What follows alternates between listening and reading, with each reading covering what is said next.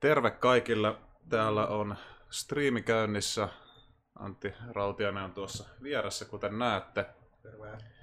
Ja meidän on tarkoitus keskustella anarkismista noin tunnin, eli 19.40 sitten varmaan lopetellaan. Ja meillä on chatti tossa ja me reagoidaan siihen sitten fiiliksen mukaan, ja kyllä tämä on sohvastriimi. Niin. Ja riippuen siitä, että onko aihe semmoinen, mikä nyt käsiteltäisiin chatissa ja liittyykö se meidän aiheeseen. Niin. Ja mä ajattelin, että me voitaisiin eka käydä ihan vaan läpi, että kuka sä oot? Sä oot Antti Rautiainen, mutta mitäs teet? Joo, Antti Rautiainen on aktivisti, anarkisti ja insinööri nykyään. Mitä mieltä sä oot tästä aktivistitittelistä? Mä oon itse asiassa, mä oon kirjoittanut siitä pidemmän jutun, musta se, että musta aktivismi on tosi, niin kun, tietysti se on vähän ongelmallinen käsite, se ei ole ehkä identiteetti, joka ihmisiä kauheasti kiinnostaisi. Tai ei ole, tai okei, nyt on taas aktivismi tavallaan nousussa, se menee vähän aloittain, että se oli, silloin kun mä oon itse aktivoitunut, niin se oli tavallaan tavallinen identiteetti, sitten jossain vaiheessa tuli tavallaan kapina sitä vastaan, sitten tuli ehkä kapina antiaktivismia vastaan jossain vaiheessa. Jossain vaiheessa mä itse just on ajatellut, tai niin pitkän aikaa miettinyt, miten mun niin oma suhtautuminen on siihen muuttunut ja mittaan, mutta sitten toisaalta taas mä oon kumminkin päätynyt siihen, että anarkismi ja aktivismi liittyy, koska anarkismin keskeinen juttu on suora toiminta. Suora toiminta, niin sitten et ei välttämättä sitten voi olla anarkisti, tai anarkismi niin kuuluu se, että aktivismi on osa sitä taktiikkaa, mutta sitten toisaalta nykyään tietysti aktivismi voi olla monenlaista, että ehkä melkein monet asiat just leviää esimerkiksi internetin ihmemaailmassa, tai jos se aktivismi ei välttämättä tarkoita sitä, että on tuolla ulkona jotain valtaamassa jotain tai osoittamassa mieltä tai lakkoilemassa tai mitä nyt onkaan. Sun äänikulma kuuluu huonosti. Tää ei ole mikään varttamatta hyvä ratkaisu, mutta kokeillaan, jos mä pidän tätä mikkiä tässä lähellä, niin olisiko tää sit hyvä? Katsotaan. Mutta mä voin chatti voi kommentoida samaa. Kovensin jo ettei puheenjohtaja. Näin tää on hyvä. Ei voi ihan. Katsotaan, testaa mun käden vahvuutta, että jaksas mä pitää tätä tässä.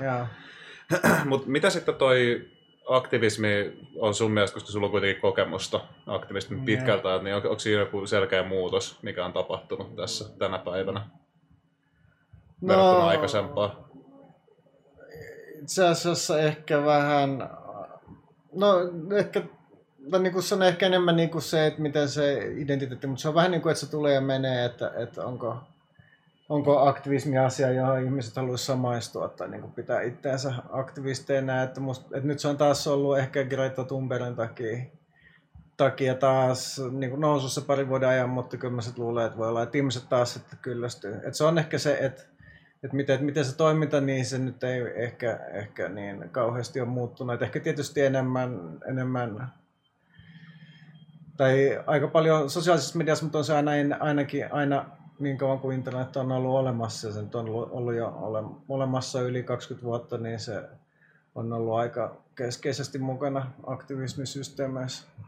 Miten se, onko sun mielestä internet huonontanut aktivismia vai parantanut? Ainakin joidenkin mielestä se on huonontanut. Se on itse asiassa niin kuin juttu, mistä me voitaisiin järjestää meidän seuraava Twitch-live, että onko fasismi internetin syytä, koska mun mielestä on olemassa paljon sellaista keskustelua, että nyt internetin vuoksi nyt joka paikassa oikeistopopulismi voittaa ja natsit ryhmivät koloistaan, mutta ei se siis internetti mun mielestä oikeastaan, vaan jutut, jotka on ollut olemassa tosielämässä, niin sitten on siirtynyt internetiin niin kuin tavallaan sellaisena, tai se on niin kuin mun ehkä tämä vastateesi tälle niin kuin killonormis, moraalipaniikki diskurssille, että niin kuin kaikki ne jutut, mitä on ollut internetissä, ne internetin ihmiset teki jotain pienlehtiä ja sitten levitti niitä postin kautta. Posti oli ja puhelin ja tällaiset sen samaa, ja ihmiset käytti niitä samaa asiaa, että internet on ehkä silleen vähän tehokkaampia ehkä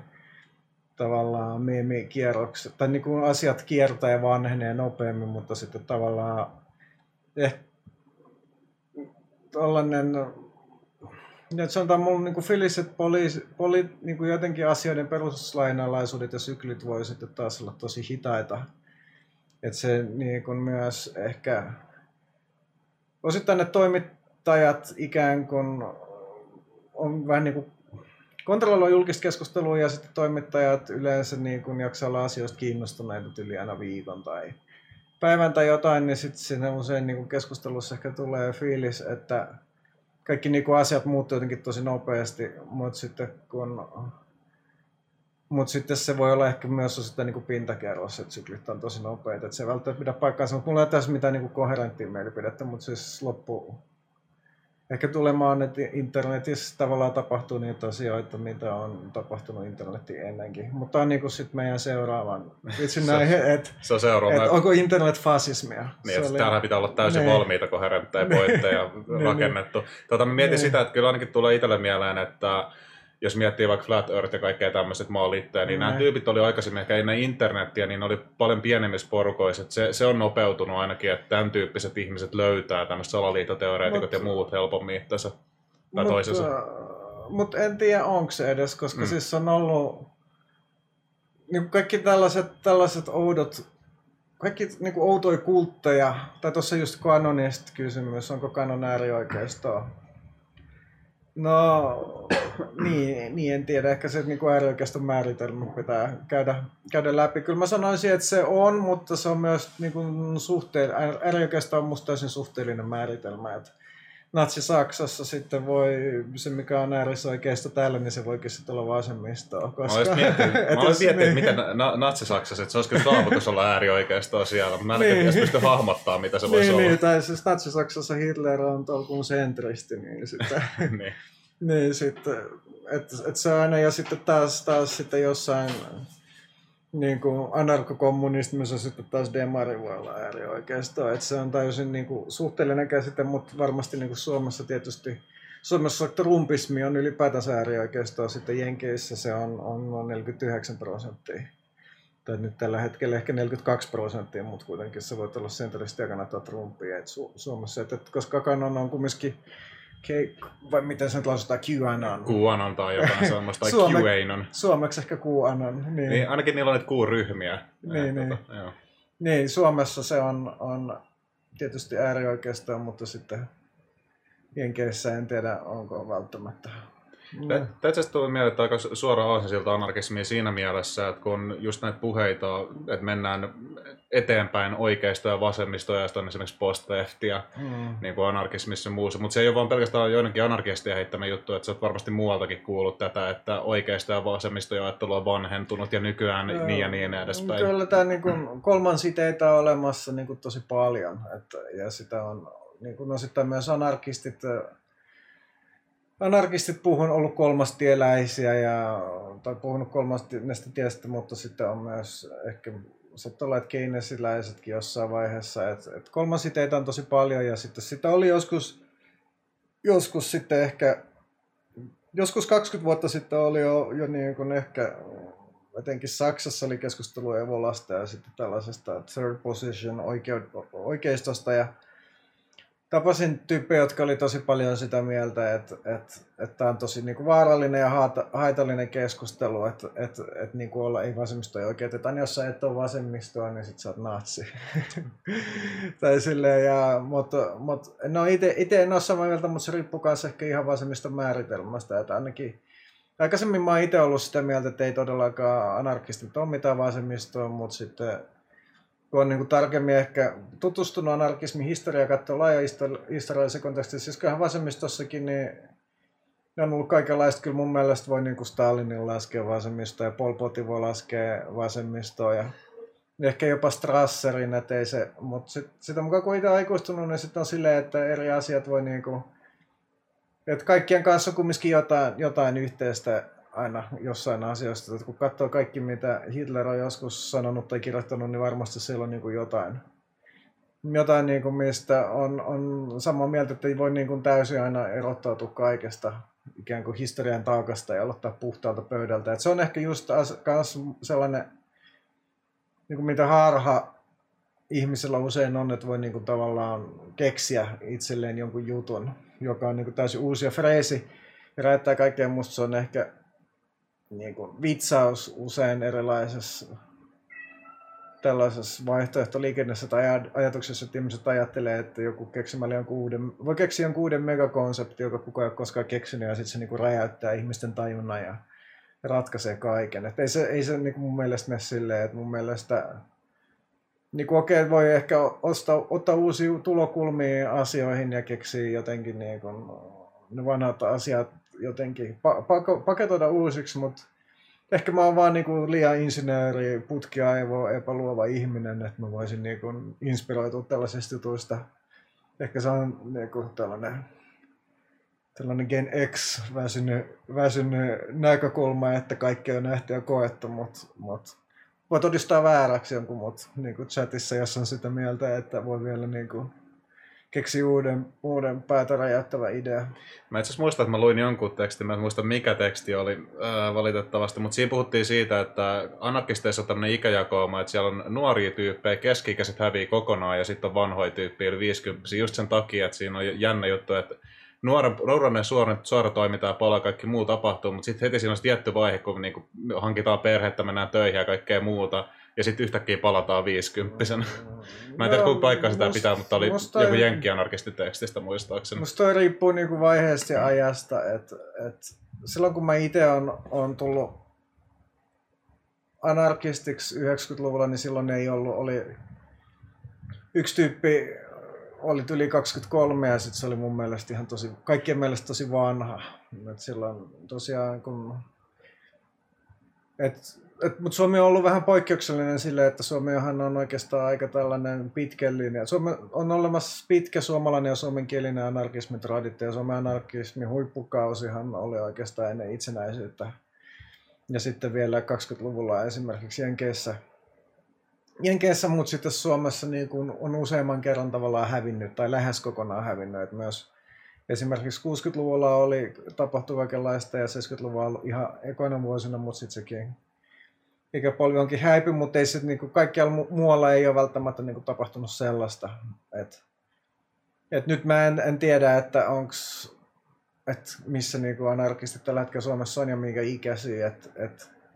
Aina niin kuin, mulla ei ole sitä ehkä, en osaa sanoa sillä. Että aina vappuna jostain niin kuin tulee tyyppejä, sitten kerran, niin kuin muutamassa mielenostuksessa kerran vuodessa näkee niin kuin paljon munkin ikäluokaa ja tai sitten 10 vuotta mä oon nuorempia tyyppejä, mutta en osaa sanoa. Kyllä mä luulisin, että Suomessa on kyllä niin kuin aika, voi olla tasainen jakama 50 alaspäin, mutta en osaa sanoa tätä ehkä, jonkun pitäisi tehdä kyselytutkimusta silleen, että aina, takussakin kyllä usein niin kuin 1000 ihmiset lukee jotain juttua, mutta mä en sitten tiedä, onko ne kaikki botteja tai jotain hommatrolleja tai miten on. Mulla ei ole niinku haju, että ketä on Suomessa anarkistit nykyään minkä ikäisiä, mutta...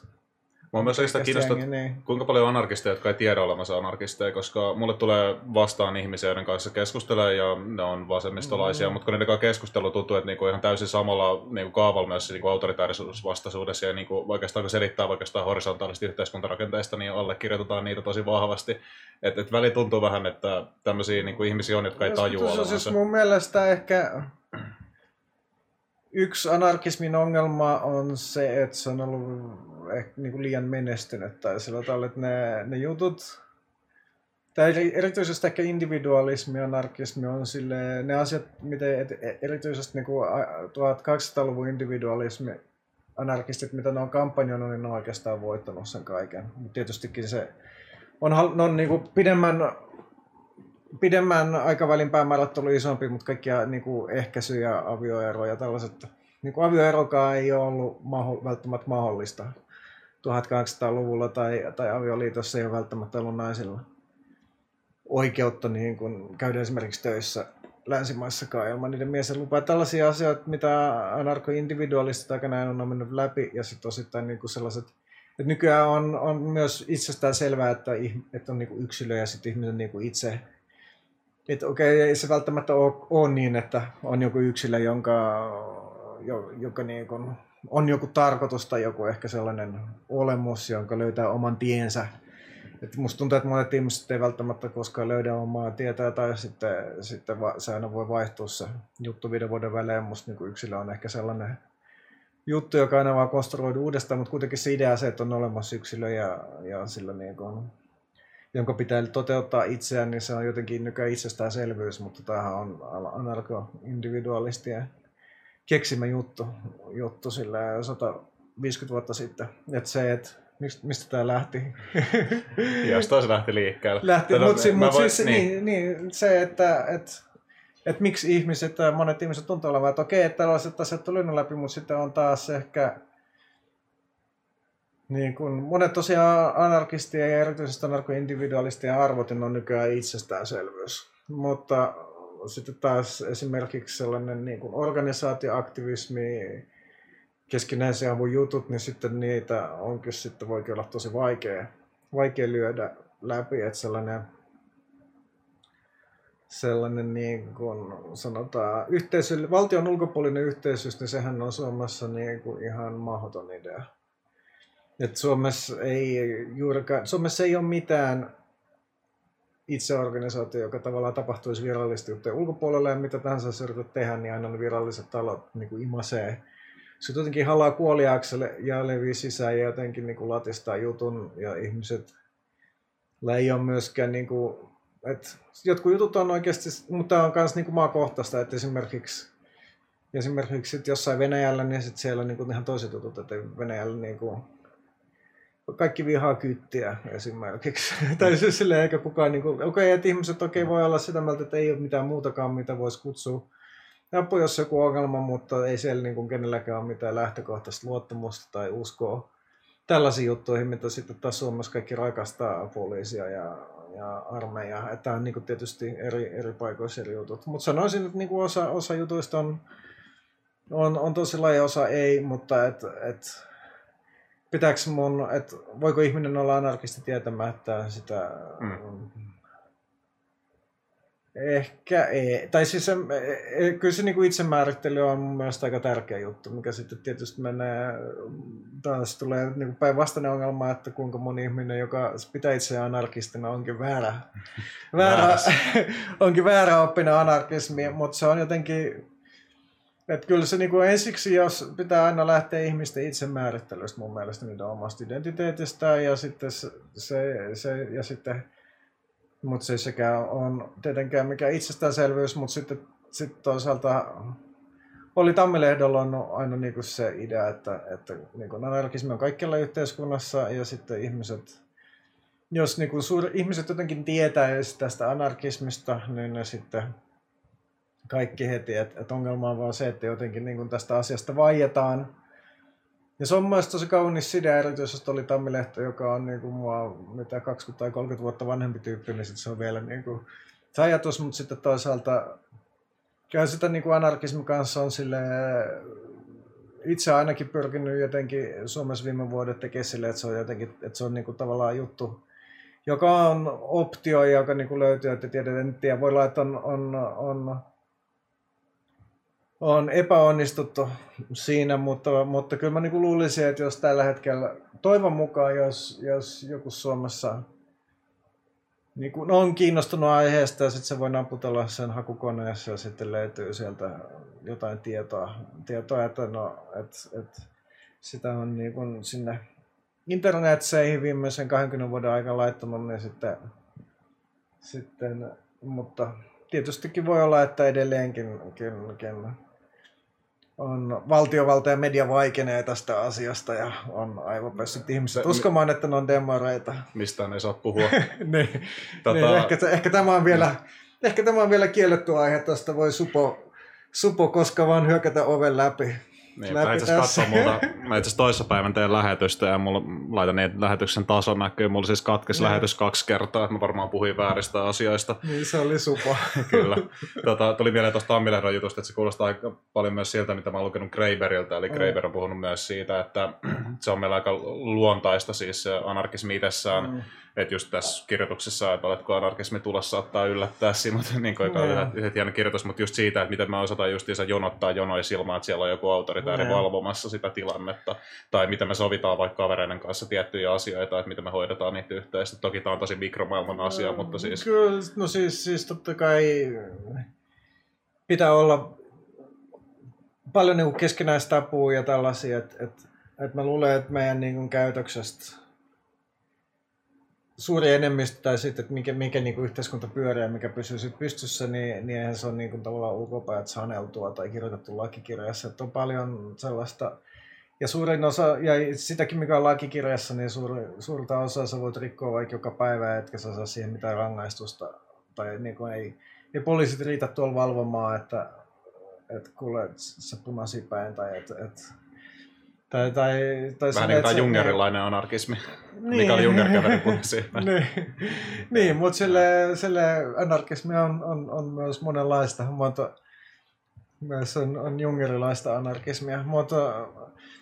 Mutta tosiaan, että se on tosiaan, siinä on niinku pointtinsa, mutta sitten, että johtaako siihen, että sitten vaan...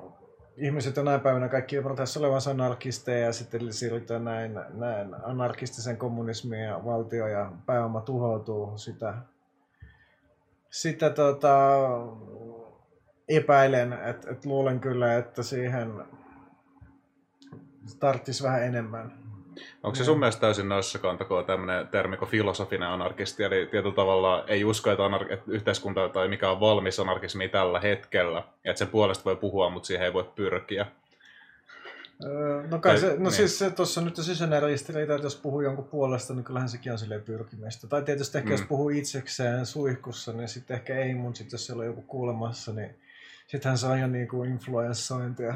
Tämä on kyllä mennä myös sellainen pessimismikysymykseen, koska... Niin. Mun mielestä niin kuin anarkismi ei välttämättä pidä katsoa jonain mallina. No tietysti niin kuin jos katsoo 1800-luvun anarkisteja, niin kyllä niillä niin kuin tietysti on ollut, että nyt me tehdään tämä vallankumous ja sitten meillä on tämä anarkismi. Se on niin kuin silleen aikaa... yksiselitteisen selkeä systeemi, mutta mun mielestä anarkismi voi myös katsoa jonkinlaisena suuntana ilman niin taolaiszenistisesti, että se on niin kuin suunta, mutta enemmän kuin päämäärä. Että on niin asioita, jotka voi olla enemmän anarkistisia tai vähemmän anarkistisia. Ja kyllä niin kuin jo Bakuninillakin oli, että parempi on huonoinkin tasavaltaan parempi kuin paraskin monarkia. Missä tietysti Bakunin tarkoitti itsevaltiutta, että huonoinkin tasavaltaa paremmin kuin paraskin itsevaltias. Sitten voi niin kuin katsoa, että aina niin kuin on asioita, joita voi niin kuin siirtyä parempaan päin. Mutta tietystikin se on hyvä kysymys, että voiko tällaisista jatkuvista askeleista sitten päätyä sinne anarkismiin. Sitä ei ole anarkistilla koskaan ollut mitään myöskään yksimielisyyttä. Että itse olen tässä tolkun sentristi, että katson, että voi olla jotain yksittäisiä vallankumouksia, voi olla askeleita, mutta en myöskään kyllä usko, että on mahdollista olla joku pysyvä utopia, koska entropian takia joka tapauksessa ennen pitkään kaikki järjestelmät tuhoutuu. Eli se on niin jatkuvaa protestia siinä mielessä. Tai niin kuin, että mitätkään mun mielestä on ollut yhteiskuntia ja systeemejä, jotka on kestänyt moninkertaisesti ihmisten eliniän. Ja jos ihan niin kuin katsoo koko homo sapiensin historiaa, niin sitten niin 95-99% riippuu, että missä päin maailmaa, niin on eletty anarkiassa. Et ei ole ollut valtioita eikä ollut kapitalismia. Siellä on kysymyksiä. Niin, mä yritin miettiä aikaisemmin, mä en tiedä mikä on anarkistin muusta kirjaa, viitataan kommunismin muusta kirjaa. Tarkoittaakohan se keittokirjaa? Se voi olla. Se voi olla keittokirja. Ehkä odotetaan, että jos tulee tarkennusta. Mutta tuolla oli ihan hyvä kysymys, eli voiko korona viedä yhteiskunnan kohti anarkiaa? Mä nyt odotan, että anarkismin hallintomuoto eikä niin sitä anarkiaa, mistä yleensä puhutaan. No, musta tuntuu, että korona on viemässä niin päinvastaiseen suuntaan sellaisen niin teknokraattiseen ja kaikki sen niin asiat... Niin kuin ratkaisumallit ja mitä on tavallaan mistä ollaan suosittu ja mitä on ehdotettu, niin ne on, niin kuin, riippuu tietynlaiseen niin teknokraattiseen kontrolliin. Mutta toisaalta on esimerkki Valko-Venäjältä, koska siellähän sen tunnettua niin viimeisiksi otettiin erilaisia rajoituksia voimaan ja Valko-Venäjän diktaattori Lukashenko jatkuvasti vähätteli tätä, niin siellä tuli tällaisia keskinäisiä avuverkostoja, sitten, jotka ikään kuin, koska valtiovalta ei halunnut tehdä asialle mitään, niin sitten ihmiset järjestäytyi.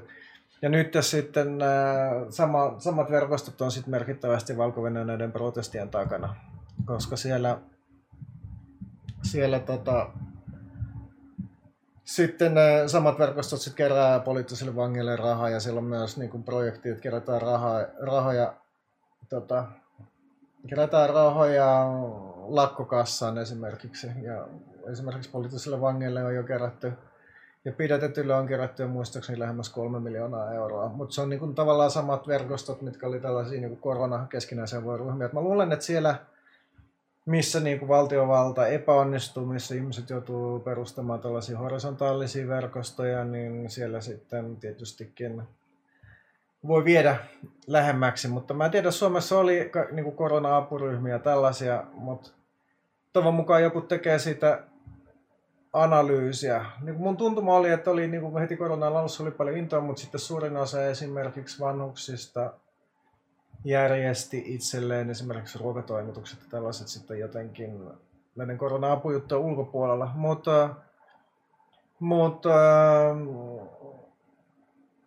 mutta se olisi hyvä tietysti, jos joku tekisi Suomessakin jotain tutkimusta siitä, että miten nämä niin koronaverkostot, miten ihmiset sitä on diilannut tai jutun kanssa.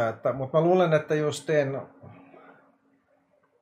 täällä niin kun sit loppujen lopuksi ihmiset ei esimerkiksi, ei tullut kauheasti niin kun mun mielestä sellaista myöskään intoa järjestää vuokralakkoa. Facebookissa oli joku sivusto ja sitten käännettiin juttuja, mutta sitten ei niin tullut sellaista pöhinää. Voisi tietysti olla, että se on anarkistien vika, koska me ei järjestetty täällä vuokralakkoa, mutta toisaalta Suomessahan myöskin niin vähemmän jengiä joutui pihalle kuin muualla. Suomessa kuitenkin asumistukijärjestelmä ja muuta. Mutta se on just se, että auttaako asumistukijärjestelmä sitten, mutta sitten voi olla, että niin jengi, joka on PA, niin on muutenkin ollut sille asumistuella.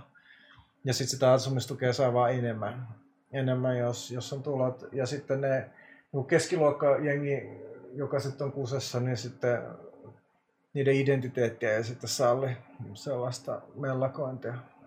Mitäs niin. Oikeastaan voitaisiin tässä vaiheessa mennä siihen, mihin piti mennä aikaisemmin, eli se anarkismin määritelmä. Ja sitten löytyy muutamia erilaisia, jotkut vähän semmoisia poleemisempia, eli siis tämmöisiä tyyliä, että anarkismi on sitä, että demokratia otetaan tosissaan tyylisiä. Ja sitten on just näitä vaan tämmöisiä tosi tiivistettyjä, että jos hierarkia voi perustella itseänsä, niin siitä pyritään eroon ja tällaisia. Onko sinulla jotain itsellä jotain semmoista lempilausetta tai johonkin, mihin se tiivistäisi? No, voidaan toki käydä vähän laajempaakin keskustelua tästä aiheesta.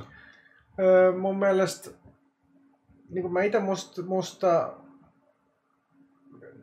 jutut niin kuin valtio ja auktoriteetti ja hierarkiat, niin ne on niin kuin juttuja, jotka tarvii, ne on niin paljon eri merkityksiä, että siinä pitää olla, aina jos haluaa anarkismin määritellä niiden kautta, niin sitten siihen tarvii niin kuin tarkennuksia. Et sen takia mä mieluummin puhun, että anarkismissa on niin kuin komponentteja, että se on antikapitalistinen aate, joka vastustaa valtiota ja haluaa siirtyy suoraan demokratiaan. Että niin kuin on, että sit se on niin kuin tällaiset jutut, joiden ikään kuin leikkaus sitä anarkismia on. Mutta tosiaan voi puhua auktoriteeteista ja hierarkiasta, mutta sitten pitää mun mielestä ehkä tähdentää, että kyse on institutionaalisesta, ja mä oon sen takia, institutionaalisesta sortajärjestelmästä, jossa niin kuin vallankäyttö on ehdotonta.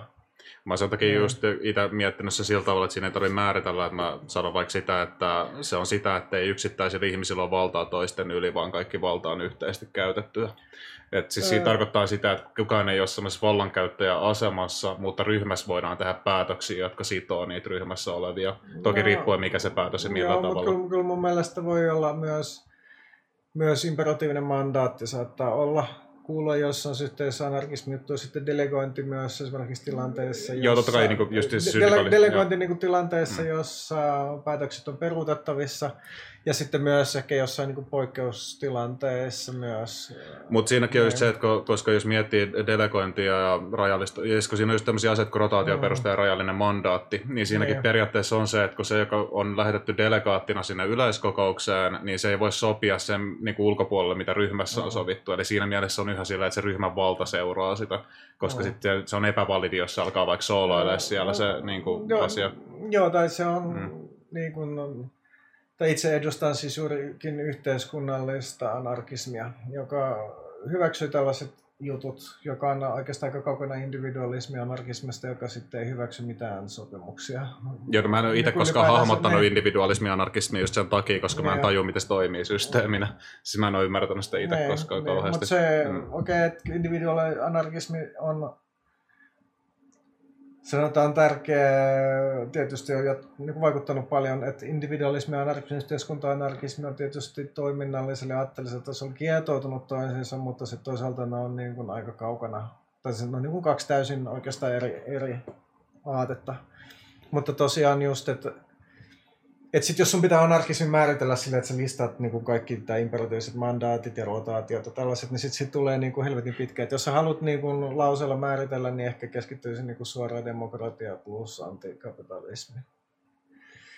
Demokratiakin on kyllä semmoinen, että sekin pitää aina, ja vaikka se on suorakin demokratia, niin sekin vähän menee ihmisille vähän eri suuntiin, että mitä ne ymmärtää sanan suora demokratia. Mutta ainakin siis se menee lähemmäs kuin ne muut määritelmät. Niin, nykyään Suomessa tämä kämyrajat kiinni jengi, niillähän suora demokratia on tyyliin sitten kansanäänestyksiä, mutta se on tietysti oikeasti paljon laajempi juttu. Mutta edustuksellisuuden kritiikki on tietysti siis sitten joissain maissa anarkismit niin kuin on halunnut päästä koko demokratian kestyksestä eroon, erityisesti Kreikassa, niin sitten, koska siellä virallinen retoriikka on paljon sitä, että me ollaan Euroopan tai maailman ensimmäinen demokratia, niin sitten kaikki on sitä mieltä, että demokratia on paskaa tekopyhää kapitalismia. Mutta se on, sitten... Mut itse kyllä lähtisin tästä, että demokratiahan on tietysti täysin eri asia kuin tasavalta. Demokratia tulee antiikin Kreikasta, tasavalta tulee Roomasta, ja kaikki maat, jotka väittää nykyään itsensä demokratioksi, nehän ei ole demokratioita, vaan ne on tasavaltoja. Niin.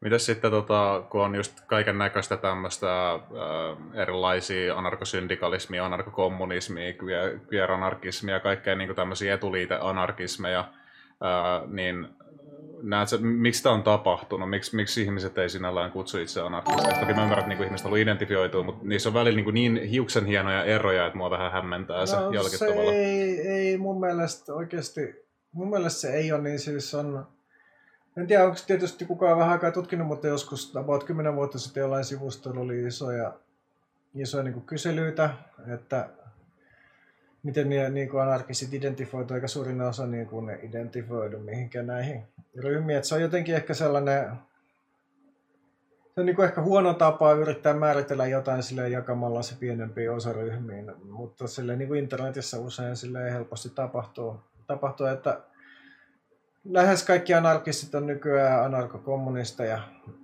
ja ehkä just jonkin verran individualisteja, mutta sitten esimerkiksi prudonisteja tai bakuninistisia kollektivisteja hyvin vähän ja oikeastaan niin kuin länsimaissa juuri ollenkaan. Niitä oli ehkä Venäjällä just ja Puolassa ja tällaisessa niin kuin kommunismiaikana sitten, kun ihmiset oli niin antikommunistisia, vaikka se on tietysti, kukaan ei väitä, että siellä olisi ollut kommunistinen järjestelmä, mutta kuitenkin sitten ihmiset oli kiinnostuneempia kollektivismista ja tällaisesta, mutta oikeastaan lähes kaikki anarkistit on nykyään anarkokommunisteja, se on oikeastaan sellainen,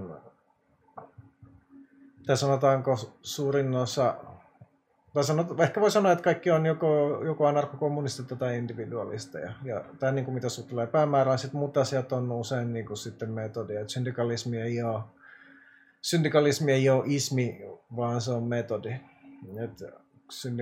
Anarkosyndikalismi ja anarkokommunismi ei ole toisensa poissulkevia. Tietystikin on sitten syndikalismin sisällä on vähän niin kuin sitten erilaisia nyansseja sitten siitä, että on ehkä sanotaanko, että on olemassa anarkokommunismeja, jotka ei ole niin kuin metodillisesti syndikalisteja, mutta se on niin kuin metodikiista, koska sitten nekin syndikalistit, jotka ikään kuin metodillisesti ei ole metodeista samaa mieltä kuin vaikka Malotesta, niin nekin sitten kuitenkin ehkä päämääränsä suhteen on kommunisteja. Mitäs sitten ainakin se, mikä minusta tuntuu jonkunnäköiseltä erolta, mä en ole missään vaiheessa erityisesti tutustunut anarkoprimitivismiin, mutta se on jotenkin aina sellainen, mikä nousee esille sellaisena kapulana, johon ei haluta koskea niin kuin muiden anarkistien osalta. Joo, mutta primitivismikin on kommunismia, anarkokommunismia, että ne on oikeasti kaikista johdonmukaisempia kommunisteja, koska ne haluaa palata siihen kommunismiin, joka varmasti toimii, eli paleoliittiseen metsästäjäkeräilijä elämäntapaan, ettei kukaan voi väittää, etteikö metsästäjäkeräilijät olisi kommunisteja. Et siellä ei takuulla ole ollut pankkitiliä eikä myöskään sitä orjaa plantaaseilla tai muutakaan. Mutta mä oon huomannut, että se on se, mitä on vihaisen, tai ei mitään ole vihainen sana, mutta sitä vastaan mä oon huomannut, että tuntuu olevan eniten ihmisillä vastahankaa, niin kuin muissa anarkisteissa. No on se silleen vastahankaa, koska se on niin kuin vitun tyhmä idea. Tai se silleen, että ei se... Että mitä se niinku, että pitäisi 99.9% maailman populaatiosta pitäisi kadota johonkin silleen, ei sitä tule tapahtumaan. Ja sitten, että sä et voi niinku aktiivisesti toimia sen puolesta, koska se olisi niinku totaalinen niinku ydinsota ja kansanmurhatuho. Ja sitten, tai sitten sä voit niinku passiivisesti odottaa, että se tulee tapahtumaan niinku romahdusta, jolloin tietysti ei voi niinku vaikuttaa mihinkään, mitä maailmassa tällä hetkellä tapahtuu. Että se... Primitivismi oli iso hype 90-luvun, ehkä about vuodesta 1999 eteenpäin, noin 10 vuoden ajan, mutta nyt se on aika lailla painut, koska se on niin kuin poliittisena ohjelmana tietysti täys sumpikuja ja se on vähän niin kuin terve meno. Et se on sitten nyt vähän niin kuin sellainen enää internet-meemi, niin kuin tosi monet muutkin asiat, tai silleen, että kannattaako niin kuin keskustella asiasta, joka on. Tietysti niin kuin primitivismissä voi olla kiinnostavaa pohdintoja, tai siinä niin skenessä voi olla kiinnostavia pohdintoja esimerkiksi mitä on 10 000 vuotta sitten tapahtunut tai jostain nykyisistä metsästä ja keräilijähiemoista, mutta mun mielestä sillä on niin yhteiskunnalliselle keskustelulle. No se voi olla, että jos se ydintuho tapahtuu, niin ne kirjat voi sitten kaivaa esille, että nyt täällä onkin jotain hyödyllistä tähän tilanteeseen. Siis kyllähän primitiivisellä oli siis niin kuin oma praksis, Euroopassa oli leirejä, jossa valmistettiin saippuja ja jousipyssyjä ja tällaista, ja oli varmaan jotain tyyppejä, jotka niin kuin muuttikin johonkin viidakkoon, mutta se, ne sitten kyllä saattoi tulla sieltä takaisin, tai voi olla, että ne on siellä vieläkin ja niin kuin elää primitiivistä praksista, mutta silleen, että itse ajattelin tuhoutua ihmiskunnan mukana, enkä niin kuin vaivautua opettelemaan sitä saippua tekoa primitiivisillä menetelmillä. Luulen, että tässäkin on ihan molemmat ehkä yhtä miellyttäviä vaihtoehtoja. Oli hyvä kysymys, että millaista elää ns. Julkisena anarkistina? Tässä anarkisen keittokirjasta. Mä en edes sitä muista sitä, onkohan se enää levityksessä. Itse asiassa nyt mä muistankin, että mä muistan, siis siinä oli niitä erilaisia ohjeita, mitä tehdä pommeja ja jotain tällaisia. Sitten on vähän niin kuin musta ollut keskustelua, että oliko se alun perinkin provokaatio vai ei. Tai se oli niin kuin 90-luvulla. Ja sitten oli myös, niin kuin ainakin mä oon lukenut, että monet niistä ohjeista ei niin kuin toimijana ole. Siinä oli jotain tosi omituisia. Siinä oli esimerkiksi se, että siinä oli niin kuin tennispallo, joka avattiin auki ja siinä heitettiin tulitikun päitä. Tyyliin täytettiin se sillä ja se oli jotenkin toimivaa. No siis siinä on sellaista trikkiä palaa nopeasti, mutta siis en ole itse lukenut, se ei ole silleen... Saattaa olla, että jotkut haluaisivat tehdä sitten jonkun vaihtoehtoisen anarkistisen keittokirjan, mutta tosiaan varoituksen, että okei, varmaan voi olla, että joskus pitää olla tarpeen polttaa tai rajoittaa jotain, mutta anarkistin keittokirjassa voi olla, että ne reseptit on vaarallisia. Mutta se nyt löytyy Wikipediasta se historia, että mä en muista, tai jostain, että mä en muista, mikä siinä oli. Mutta jännä kysymys, koska tää en ole 20 vuoteen huomannut, että kukaan olisi muistanut. On myös muistaakseni elokuva, mutta... Anarkistin keittokirja, jossa oli joku paha anarkisti, joka manipuloi hyviä hippejä tekemään liian radikaaleja juttuja, ja sitten loppujen lopuksi oli natsi. Se on ihan viihdyttävää, mutta ei ehkä paras. Eikö Unabomberilla ollut jotain anarkoprimitiivistisiä kelloja? Unabomber on anarkoprimitiivisti, niin, kyllä, mutta itse asiassa ei, koska siellä oli kuitenkin... kuitenkin siellä oli, siis se on teknologia, antiteknologinen, mutta sitten myös sillä on aika sellainen vahva autoritainen viva. Mutta kyllä niin kuin anarcho-primitivismit on silleen fiilistellyt Unabombereihin. Unabomberi kyllä aikanaan, mutta ehkä niin kuin Unabomberi voi olla se, mikä voisi olla niin kuin anarcho-primitivistinen praksis, ja, mutta ei ole sitten kyllä kovin moni sitten seurannut sitten samaa tietä. Ja toisaalta kysymys, millaista ns. Julkisena anarkistina, onko ihmisten suhtautuminen yleensä enemmän negatiivista kuin positiivista? Mä kyllä sanoisin, että ihmiset on yleensä enemmänkin hämmentyneitä, siis ne eikä sisäistä siis, mitä se tarkoittaa tietyllä tavalla, että se pitää jotenkin aina selittää. Mutta myös, että ei se... Monet tyypit, niin kuin ehkä ne... Paljon 3000 tyyppiä, jotka seuraa mua, no en mä tiedä mun Twitter-seuraajistakaan varmaan edes kukaan edes huomaa mun päivityksen, mutta mä luulen, että mut tietää Suomessa joku muutama 1000 tyyppiä ja sitten kaikille muille mä oon ihan nobody. Tai silleen, että ei se... Mut se tietysti, jos mä olisin nainen, niin sit varmaan tulisi paljon kaikkea paskaa tai jotenkin muun sukupuolinen tai kiirisit tai siis kaikki niin kun oma foorumi kautta ylilauta paskajengi olisi koko ajan tulisi eri kanavista sisään, mutta sitten mä oon viimeksi saanut jonkun tappouhkauksen yli toissa vuonna tai jotain, että täysin äärioikeistakin täysin ignoroi, mutta tuntuu hyödyttämältä. Niin. Siis siinä on kyllä se, että se antaa virtaa. Onko primitivismi ableistinen suuntaus? No siis onhan nyt sikäli, että tietysti kaikki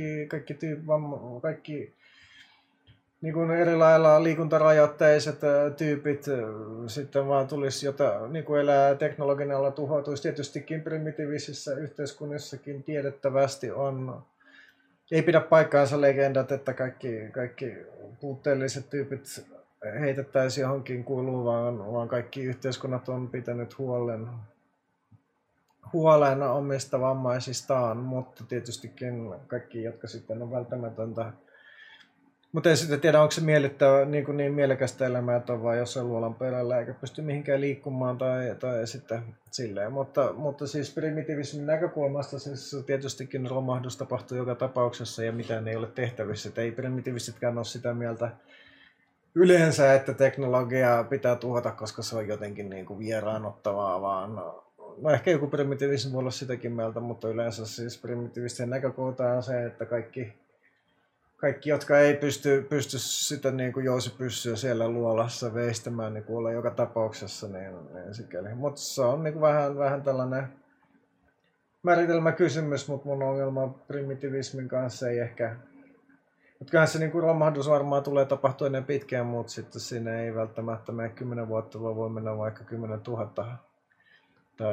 Tai silleen, että musta se niin kuin mun pääongelma on se, että se on yhteiskunnallisena ohjelmana, niin kuin se ei ole mikään yhteiskunnallinen ohjelma, eikä voi olla sellainen.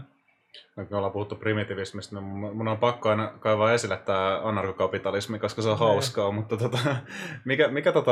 mistä tämä hämmennys ylipäätänsä on tullut? Et ainakin kun mä oon aina jutellut tai kohdannut tai väitellyt anarkokapitalistien kanssa, ne vaikuttaa syvästi hämmentyneiltä ihmisiltä ensinnäkin, mutta milloin sulla on ensimmäisen kerran tullut esille anarkokapitalismi? No siis Suomessa oli kyllä 90-luvulla oma tällainen libertaariskene, jossa oli myös jonkin verran anarkokapitalisteja.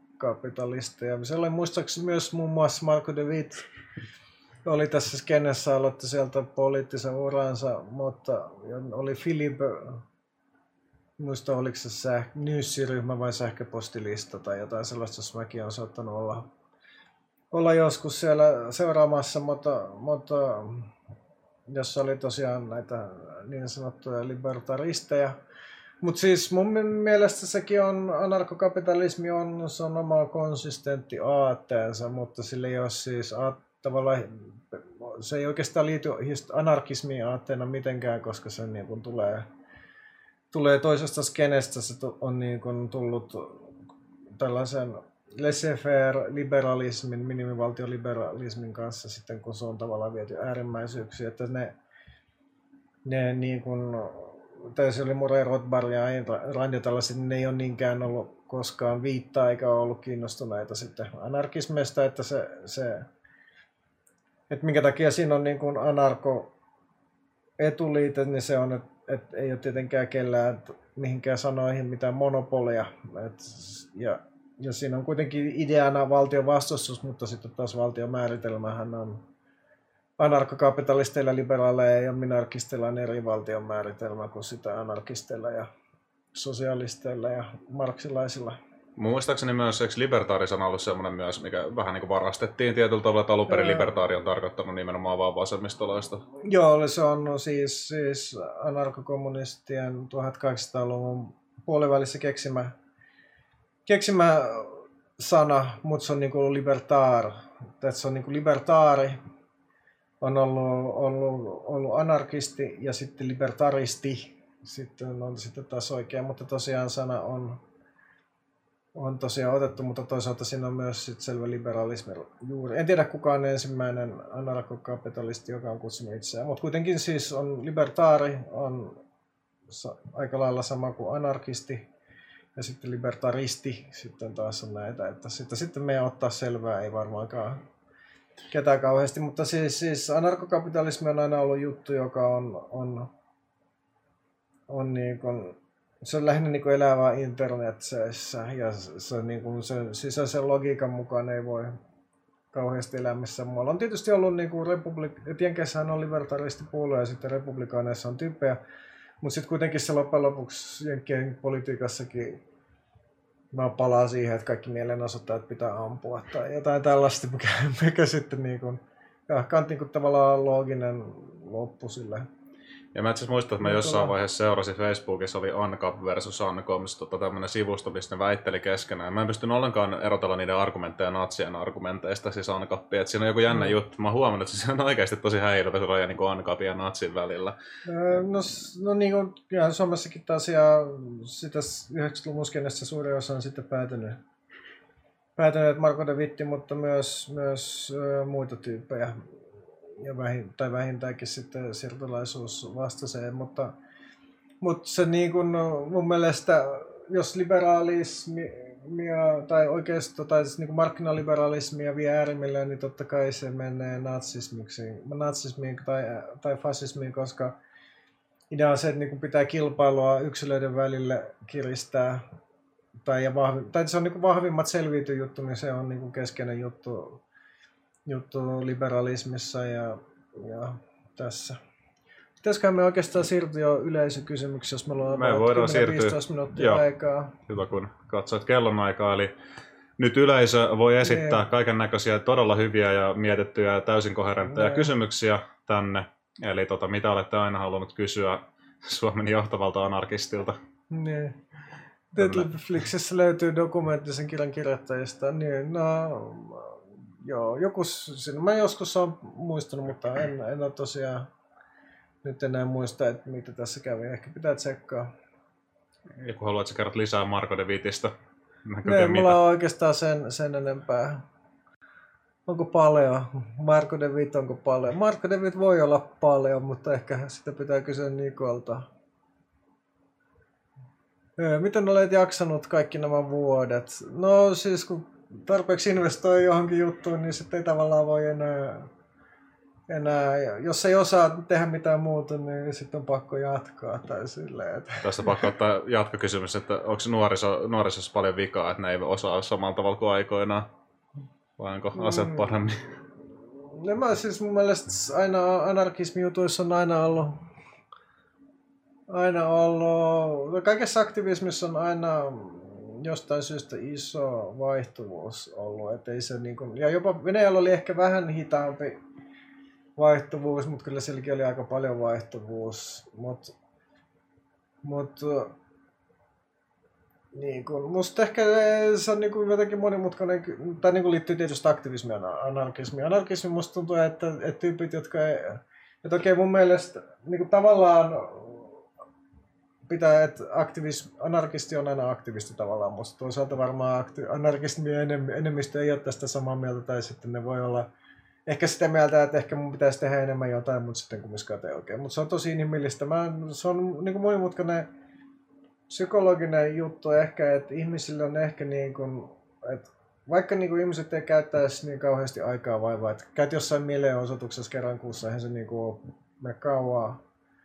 aikaa. Mielenosoituksen järjestäminen voi olla isompi homma, mutta ei välttämättä ole. Mutta musta jotenkin tuntuu, että ihmisillä on vaikka, no on niin kuin monenlaisia syitä. Tietysti on erikseen se, että usein niin kuin voi olla, että valitaan joku toimintatapa, joka sitten traumatisoi, johon liittyy jotain väkivaltatilanteita tai poliisiväkivaltaa tai jotain tällaista. Erityisesti jos lähtee tuonne Eurooppaan jotain tekemään, niin sitten sieltä voi saada turpaansa. Suomessakin voi sitten saada poliisilta pahemmin turpaa, kun menee johonkin periferiaan. Se on niin kuin tietysti sitten voi ihmisillä jossain vaiheessa leikata se potki. Et mulla on itselläni ollut tosi hyvä onni, että mä en ole koskaan nähnyt kyllä mitään porukkaa on saanut puukosta tai niin kuin sen jälkitilanteita tai kuollutkin, mutta en ole koskaan itselleni ei ole koskaan käynyt kovin pahasti, on kyllä joutunut juoksemaan pakoon, mutta ei ole onneksi kukaan koskaan saanut kiinni. Et se on tietysti ollut mulla plussa, mutta sitten jos niin kun on tällainen, sanotaan rauhallisessa nykymaailmassa, jossa ei sitten aktivismiin välttämättä enää liity niin paljon fyysisen väkivallan uhkaa täällä niin kuin Suomen olosuhteissa, niin täälläkin sitten ihmisille saattaa olla jotenkin tosi kova tunnelataus siinä jutussa, että se niin kuin voi mennä ihan överiksi, että niin kuin tämä on niin kuin pakko tehdä tämä juttu, pakko voittaa tämä juttu, mutta oikeasti niin kuin yksittäisesti, tai mulle ehkä itselläni mä oon viimeisen ehkä about 5, ehkä 10 vuoden aikana tullut silleen materialistiksi, tai silleen, että tuotantosuhteet ja historiallinen dynamiikka, ne ratkaisee nämä jutut, että se mitä mä itse pystyn tekemään, niin se on niin kuin tosi rajallista. Ja kyllä sitä niin kuin miettii oikeasti, jos niin kuin järjellä miettii, täällä on mitä 6 miljardia ihmistä se, tai en muista kuinka paljon nykyään, mutta että kuinka paljon siinä voi niin kuin yksi ihminen johonkin vaikuttaa, se ei ole niin kuin kovin paljon. Mutta sitten ihmisille jotenkin se, että sitten niin kuin tekee jotain juttuja, ei välttämättä mitään tuloksia näy erityisesti täällä. Et mulla on kyllä se kieto, kun mä oon asunut Venäjällä, siellä on niin kuin voitettu juttuja. Ja saatu isoja muutoksia ainakin niin kuin paikallisella tasolla usein läpi, niin sitten Suomessa ei välttämättä sitten ole mitään edistystä näissä jutuissa. Mitä edistystä näissä jutuissa, niin sitten ihmiset turhautuu siihen ja siirtyy johonkin muuhun. Et musta sanotaanko, että pitää, niin, mutta se on jotenkin niin kuin monimutkainen kysymys. Viime aikoina on ollut burnoutista myös paljon keskustelua, aktivismin burnoutista, mutta just se, että burnout, mä niin kuin epäilen, ja sitten osittain myös traumasta, mutta mä luulen, että ihmiset niin kuin burnoutin ja traumasta, niin niitä voi olla tosi paljon erilaisista syistä, ja se on niin kuin asia, jota pitäisi paljon enemmän tutkia. Et musta tuntuu, että monet ihmiset ehkä niin kuin puhuu burnoutista, joka niin kuin burnoutissa yleensä tarkoitetaan siltä, että on niin kuin ylikuormittunut jostain asiasta, tekee liikaa työtä ja sitten tavallaan tulee neurologinen juttu. Mutta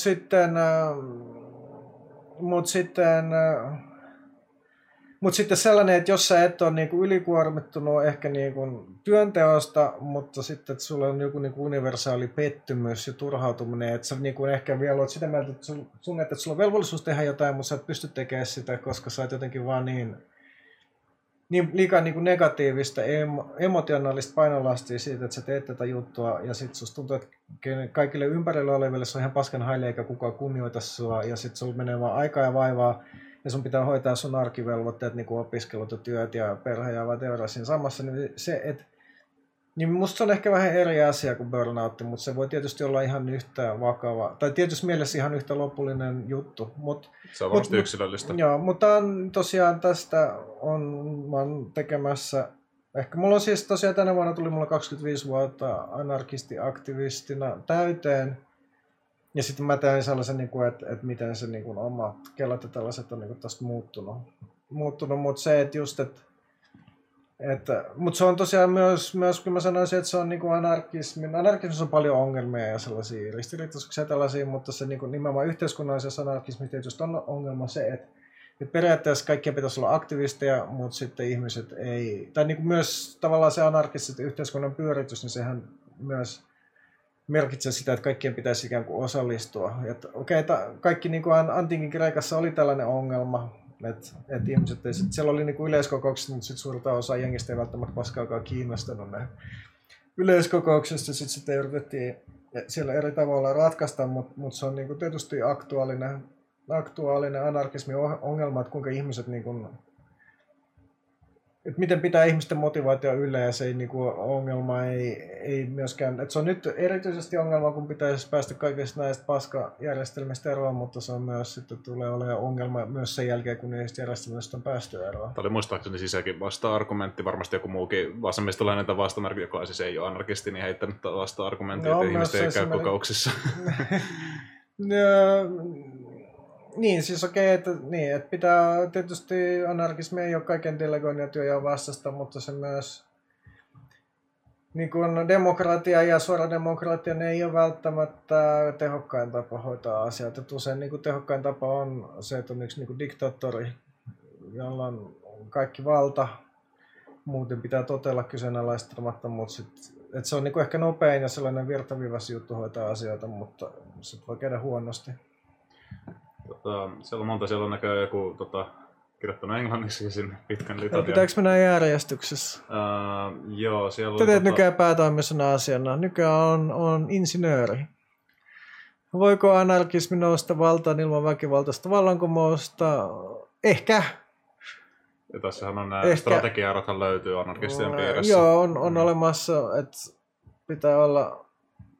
On olemassa väkivaltaisen vallankumouksen kannattaja, on väkivallattoman, on olemassa evolutionäärisiä anarkisteja. Ennen mä oon ollut ehkä 20 vuotta sitten sitä mieltä, että pakko olla vallankumous, mutta nykyään mä luulen, siis yhteiskunnassa tapahtuu kaikenlaista kehitystä ja virtauksia, että nykyään mulla ei ole tästä selkeää kantaa. On ihan tyytyväinen, mitä tahansa sinne anarkismiin päästään. Niin voi tietää. Miten mieltä Junes Lokka ja Vehto oikeudenkäynnistä? Oli aika ihmeellistä paskaa se koko juttu, mutta sellaista nyt voi valtiovallalta odottaa. Silleen, tyyppi kirjoittaa suljettuun Facebookiin päivityksiä, joka pystyy näkemään muutama sata tyyppiä sit siitä. Tulee tällainen juttu erityisesti, kun katsoo mitä niin kuin Junes Lokka. Tietysti mä luulen, että Junes Lokka tulee saamaan niin paljon... Ehkä lähiaikana tuomioita sen perseilystä, että se voi olla, että se rupeaa vähän niin kuin kanssa harkitsemaan, mitä tekee, mitä sanoo ja silleen, mutta aika ihmeellinen näytös oikeudenkäyntijuttu, kyllä niin kuin Junes Lokka ilman muuta on natsipelle. Oletko sä karkuun poliisia vai siviilejä? Molempia. Seuraa YouTubea. Mitä olet Venäjän tilanteessa siitä, kuinka Venäjä yrittää käyttää sitä oikeistolaisia että vasemmistolaisia ryhmiä välineenä omien ulkopuolisten asioidensa ajamiseen? Mullahan mä teen niin kuin vakituisesti Venäjää, mulla on kolumnipaikka lehdessä, johon mä kirjoitan aika usein just Venäjän jutuista ja mun blogista, vaikka tosin mulla on maahantulokielto Venäjälle, että mä en ole siellä ollut 8 vuotta, mutta edelleen sit pyrin seuraamaan. Venäjän tilanne on tietysti aika paska, mutta se on nyt ollut sellainen jo 20 vuotta. Me itse asiassa odotettiin, että sinne tulee täysfasismi jo vuonna 1999, kun mä sinne ekaa kertaa muutin, kun Putin tuli valtaan. Mutta se kehitys on ollut tosi hidasta. Tästä tietysti niin voisi tehdä yhden eikä pelkästään yhtä, vaan 10 ohjelmaa niin kuin mä teenkin. Voi mennä seuraamaan, mulla on siellä podcasteja SoundCloudissa ja sitten YouTubessa videoita, jossa niin vastaan tarkemmin tähän kysymykseen. Tilanne on paska, se tulee menemään vielä paljon huonompaan suuntaan. Käyttää vasemmistolaisen ryhmän välineen oikeasta puolesta. No se ehkä, että musta niin kun paljon puhutaan, nyt on paniikkia Venäjän trolleista, mutta osittain... Niin kun, varsinkin demokraateiden henkeissä. Tai about kaikilla, mutta se niin kun, mä sanoisin, että se on ehkä vähän liioiteltu juttu. Aina jos on jotain, niin kuin keltaliivit on, tai kaikki mahdolliset jutut, mulla on siitäkin juttu mä kirjoitin viime vuonna sitten jo videota, koska aloitin tekemään videoita vasta maaliskuussa, mutta siitä, että mistä kaikista Putinia on syytetty. Että aina jos niin kuin vallanpitäjillä on joku ongelma tai joku protestiliike, niin kaikki mahdollisia protestiliikkeitä tietysti Venäjä saattaa yrittää Facebookissa yllättää, mutta en usko, että Trumpin voitto on loppujen lopuksi johtuu Venäjästä. Tai Trumpin saattaa johtua, koska siis oli hyvin pienet voittomarginaat, jos se on samanlaista, mutta se ei ollut niin kuin, ei Trumpin suosioa tai silloin 4 vuotta sitten ei selitä Venäjää, Brexitiä ei selitä Venäjää, keltaliiviliikettä ei selitä Venäjää, että tästä pitäisi olla. Tuossa ei oikein ollut mitään kysymystä syypäkätömiestekstissä. Mutta Fredissä kysyt, että miksi maahantulokielto liittyykö aktivismiin? Joo, Venäjä tosiaan, mut karvitettiin Venäjä. Mä olin itse asiassa, ei varsinaisesti karvitettu, vaan mut mitätöitiin mun oleskelulupa. Ja perusteli oli, että on vaarantanut Venäjän perustuslaillisen järjestyksen tai sen kansalaisten turvallisuuden. Ja mulla oli asianajaja, joka vei oikeuteen sen jutun, mutta sitten sinne tuli FSB:n tyyppi, joka sitten niin kuin sanoi, että kaikki todistusaineisto on salaista. Siis Venäjän salaisen palvelun entisen KGB-tyyppi. Miten siis minun tuosta Venäjästä vielä mieleen se, että se jännä juttu, että kun monet asiat, mitä Venäjä tekee, niin siihen suhtaudutaan paljon niin kuin isommin kuin jos Yhdysvallat tekee ihan täsmälleen samoja asioita. Että ihmisillä on selkeä sokea piste kaikelle, mitä CIA on tehnyt ja kaikille muille. Eikä mennä edes uskoa niin kuin niitä asioita, mitä liittyy vaikka Intel Pro-papereihin ja tämmöisiä. Että onko se vaan, niin kuin, onko se Suomessa, kun se on vähän laajempikin, mutta onko se joku tämmöinen russopopinen vipa vai mikä siinä on sitä vivahteena? Että sitä ylikorostetaan niin paljon. Kyllä mun mielestä siinä on tällä hetkellä, oletko Ponu kertonut noista Venäjän storeista suomeksi enkuksille, että vois käydä tutustumassa. Mulla on paljon kamaa mun blogissa ja YouTubessa ja SoundCloudissa. Mulla on varmaan about 1/3 on Venäjää käsitteleviä juttuja. Tuossa oli linkkilista, joka varmaan jossain vaiheessa tulee. Mä voin laittaa tuossa lopussa tai pidä sitä mikkiä. Mä voin pitää linkkilistaa, siellä on linkki mun Twitteriä. Ei ole itse asiassa mun blogi, mutta se, en tiedä, mutta ehkä ei ole jengit lue nykyään blogeja. Mun katsojat lukee. Sulla on boomereita. Kyllä, siinä on Twitteri ja siinä on Twitchi. Ja sitten Uudessa Suomessa oli se, mulla ei sitä linkkiä valmiina, mutta Uudesta Suomesta löytyy kyllä Rautiainen. Se voidaan laittaa se siihen myöhemmin. Mä voin ottaa täältä. Siinä on tosiaan linkattu myös about kaikki mun jossain muualla kirjoittanut.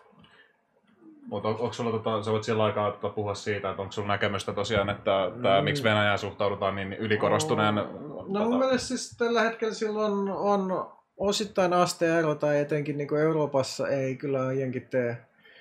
Euroopassa jenkit ei tee sellaisia juttuja, mitä Venäjä tekee, että Venäjä nykyään tosiaan tappaa Euroopassa jengiä, joka ei ole edes venäläisiä, että me tappaa niin kuin georgialaisen Tsetsenin ampuu viime vuonna Berliinissä ja silleen. Siinä asteerot tietysti jenkit tekee tällaisia juttuja esimerkiksi Jemenissä ja Afganistanissa, että niin kuin robotit tappaa siellä jonkun tyypin ja sitten sen koko suvun siinä samalla. Mutta toisaalta kyllä mä sanoisin, että niin kuin konflikti Al-Qaidan kanssa ei ole niin kuin täysin jenkkien oma vika. Et siinä on niin kuin kyllä molemmat puolet mukana siinä konfliktissa. Että kyllä mä sanoisin, että Venäjän toiminnalla on tällä hetkellä tietysti ero, mutta tietysti jos katsoo historiallisesti. Ja sitten se Venäjän toiminta ehkä just selittyy sillä, että Venäjän ne tyypit on periaatteessa sama kuin Neuvostoliiton aikana ja ajattelee samalla tavalla ja sitten ne pelaa niin kuin sellaisilla 60-70-luvun tai 30-luvun säännöillä edelleenkin, kun sitten taas länsimaissa ei enää oikein niin kuin, että ainakaan niin kuin valkoisia ihmisiä ei enää saa randomisti tappaa, että en tiedä, ehkä sitä voi pitää niin kuin tekopyyhänä. Toisaalta sitten niitä jotka sitten kiduttaa ja murhaa sitten muuta kuin valkoisia ihmisiä, niin niistä sitten tehdään Oscar-palkittuja elokuvia. Ja siis varsinkin tämä, mikä minua kiinnostaa monesti, on se, että kuinka sokeita ihmistä on Yhdysvaltojen propagandalle. Siis se, että esimerkiksi Marvelin elokuville annetaan just vaikka hävittäjiä käyttöön, että sinne laitetaan sitten sotapropagandaa ja tämmöistä. Että monesti sitten vaan osoitetaan Venäjää, että katsokaa tässä TV-sarjassa on tämmöistä ja tämmöistä, mutta sitten on täysin, niin kuin ei huomaa tällaista ihan itsestään selvää asiaa. On se joo, mutta sitten kyllähän se niin jenkkien propaganda on sen sille laadukkaampaa.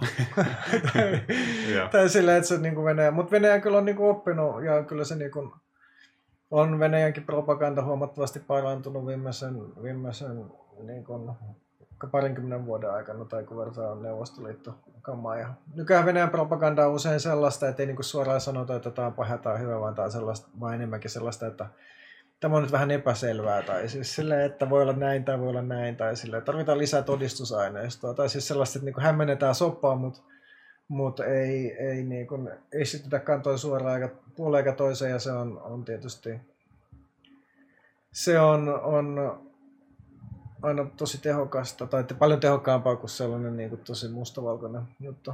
Amerikkaa paskemaan Venäjä vielä paskempi diktatuuri.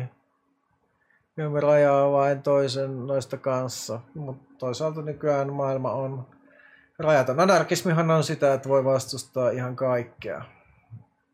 Silleen monta vuotta asuit Venäjällä ja asuin vähän yli 12,5 vuotta suunnilleen. Se kysyttiin minä vuosina. Minä vuosina 1999–2012. Mitä mieltä Trumpin vaalilupauksista? Eikö se ole luvannut about samat asiat kuin aikaisemmin? Mä en olisi jaksanut tutustua, niin. Mä en tiedä mikä pointti. Et siis Trump on kuitenkin semmoinen jatkuva kolari tietyllä tavalla. Sen kritisointi tuntuu jotenkin vaan tosi omituiselta siis siinä mielessä. No siis musta etenkin niinku just oli... Mä ite ehkä musta on tullut vähän... Tai niinku mä kumminkin muistan W. Bushin. Ja sit se on nykyään sellainen, että hän oli niin paljon parempi, mutta... Tai mikä se oli Dan Quayle oli vielä enemmän. Tai siis oikeasti siis republikaanit on republikaaneja, musta niinku Trump ei... Musta Trump on niinku tyyli toistaiseksi kaikista liberaaleja republikaanin presidentti, mikä on koskaan ollut. Että niin ja sitten se on myös rehellinen siinä mielessä, rehellisempi kuin siis aikaisemmin. Siis se puhuu siinä mielessä, niin mitä se oikeasti ajattelee. Tai no ei on, nyt silleen, mutta... On ne odellisesti puhunut. Siis tietysti no Nixonilta oli just niitä, ja Reaganilta muistaakseni just tavallaan nauhoituksia niiden niinku yksityiskeskusteluissa, missä oli niinku jotain täysin... hardcore rasistista. Se on niinku suorempaa, mutta se just on ollutkin, että mutta toisaalta Trump ei että okei, se puhuu niinku suoraan, mutta niinku tuntuu, että se on oikeasti just jenkkien mittakaavassa, ei, tai jos vertaa näihin kaikkiin edellisiin republikaanipresseihin, niin ei välttämättä. Joo, taisi vertaa myös Obamaankin, että jos miettii ulkopoliittisesti, niin... Ei niillä taida olla ulkopoliittisesti kauheasti. No Iran sopimus oli, mutta... Niin, mutta se silleen just, että monesti ihmiset unohtaa, että mitä kaikkea Obama siis teki ulkopolitiikalla, että ne ei ollut mitenkään hyviä asioita. Niin on siinä asteroja niin kuin Israelin suhteen politiikkaan, niille ihan sama. Niin. Ja silleen, ja musta tuntuu, pitäisi katsoa, että kuinka paljon, niin kuin, että onko se ero, että kuinka paljon ne on niin kuin dronettanut jengi kuoliaaksi, mutta voi olla, että niin kuin ei ole mitään eroa. Teikö Trumpia heittää kengällä? Jos on tilanne, niin heitä ihmeessä. Your meme is proofster. Siellä on, joo, en tiedä mikä linkki se on. Niin. Mutta nyt tuli itse asiassa mieleen, meillä on meidän lähetys tämän verran, niin nyt olisi hyvä aika just sille kaikelle mainostukselle.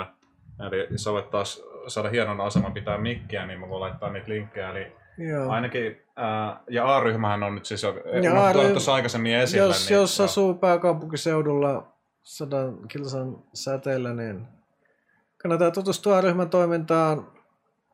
Tulee olemaan, meillä on taas syksyllä, mikäli sitten koronatilanne mahdollistaa, jatketaan luentoja ja mielenosoituksia. Luennot jatkuu tosiaan, pistä vaikka se Mä miettinyt, katsomaan nopeasti, mikä linkki tää oli. Niitä oli tää Valko-Venäjä. Joo, se voidaan laittaa se myöhemmin, mutta tosiaan meillä on 13. syyskuuta alkaa tästä nimenomaan kommunismissa, silloin niin kuin anarkokommunismi edustan minä. Vasemmistoliitto, reformistikommunismi, Anna Kontula ja sitten siellä vielä Parkon Finlandista Antti Rautiainen bonuksena. Työlleen kirjastosta kannattaa tulla, siellä ensimmäiset 50 koronasäädöksillä voi tulla sisään. Myös syyskuussa Tattoo Circus Helsinki, jos haluaa ottaa tatskan. Hyvän asian puolesta kannattaa tulla. Ei ole Facebook-tapahtumaa vielä, mutta on sivu, josta sitten on tiedotusta. Ja tosiaan luonnot jatkuu sitten sitä eteenpäin myös. Lokakuussa tulee uusi ulkoparlamentaarinen toimintatapahtuma, jos on sitä mieltä, että Marinin hallitus ei tee tarpeeksi ja on ehkä aikaa sitten vaihtaa kaikki hallitukset alas ja siirtyä. Mitäs tämä anarkistista vuoro Sanna Marin? Se on kuulemma lopetettu. Älkää sitä, vaihettakoon siitä, ei puhuta traumaattisista asioista. Ja sitten ensi lauantaina 13:15 on sitten, en nyt ehditty Valko-Venäjän asioita käsitellä, mun pitää itse asiassa, mulla on Instagram-live Fatima Vervienin kanssa, nyt se piti olla perjantaina, siirrettiin ensi tiistaille sitten Valko-Venäjän asioista, mä yritän sitten Instassakin jakaa ja Twitterissä jakaa sitten Valko-Venäjän juttuja.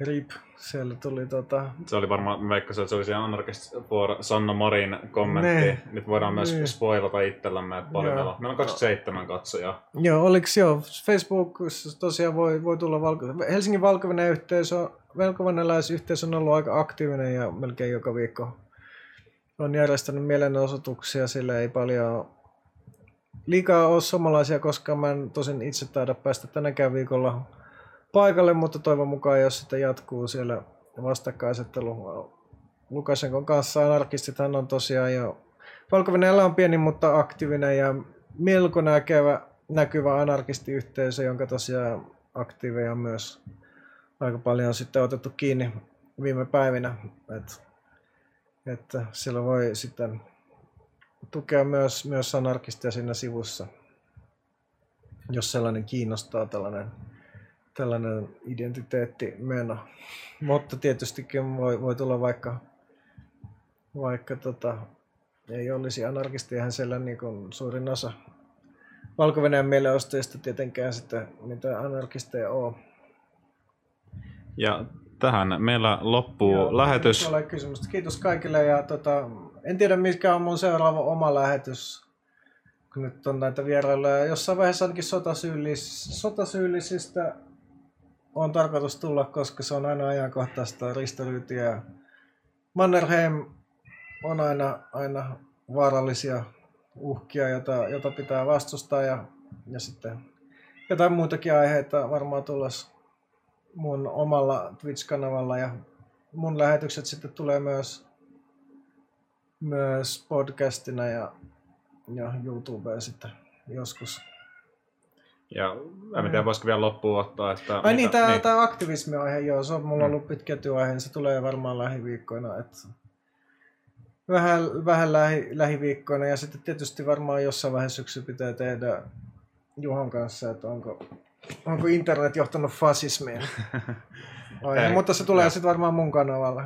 Joo, eli katsotaan mitä tulee sitten jatkossa. Kiitos kaikille ja ei tässä sen enempää. Hyvin meni lähetys. Kiitos. Eli tuossa painetaan stop streaming-nappula.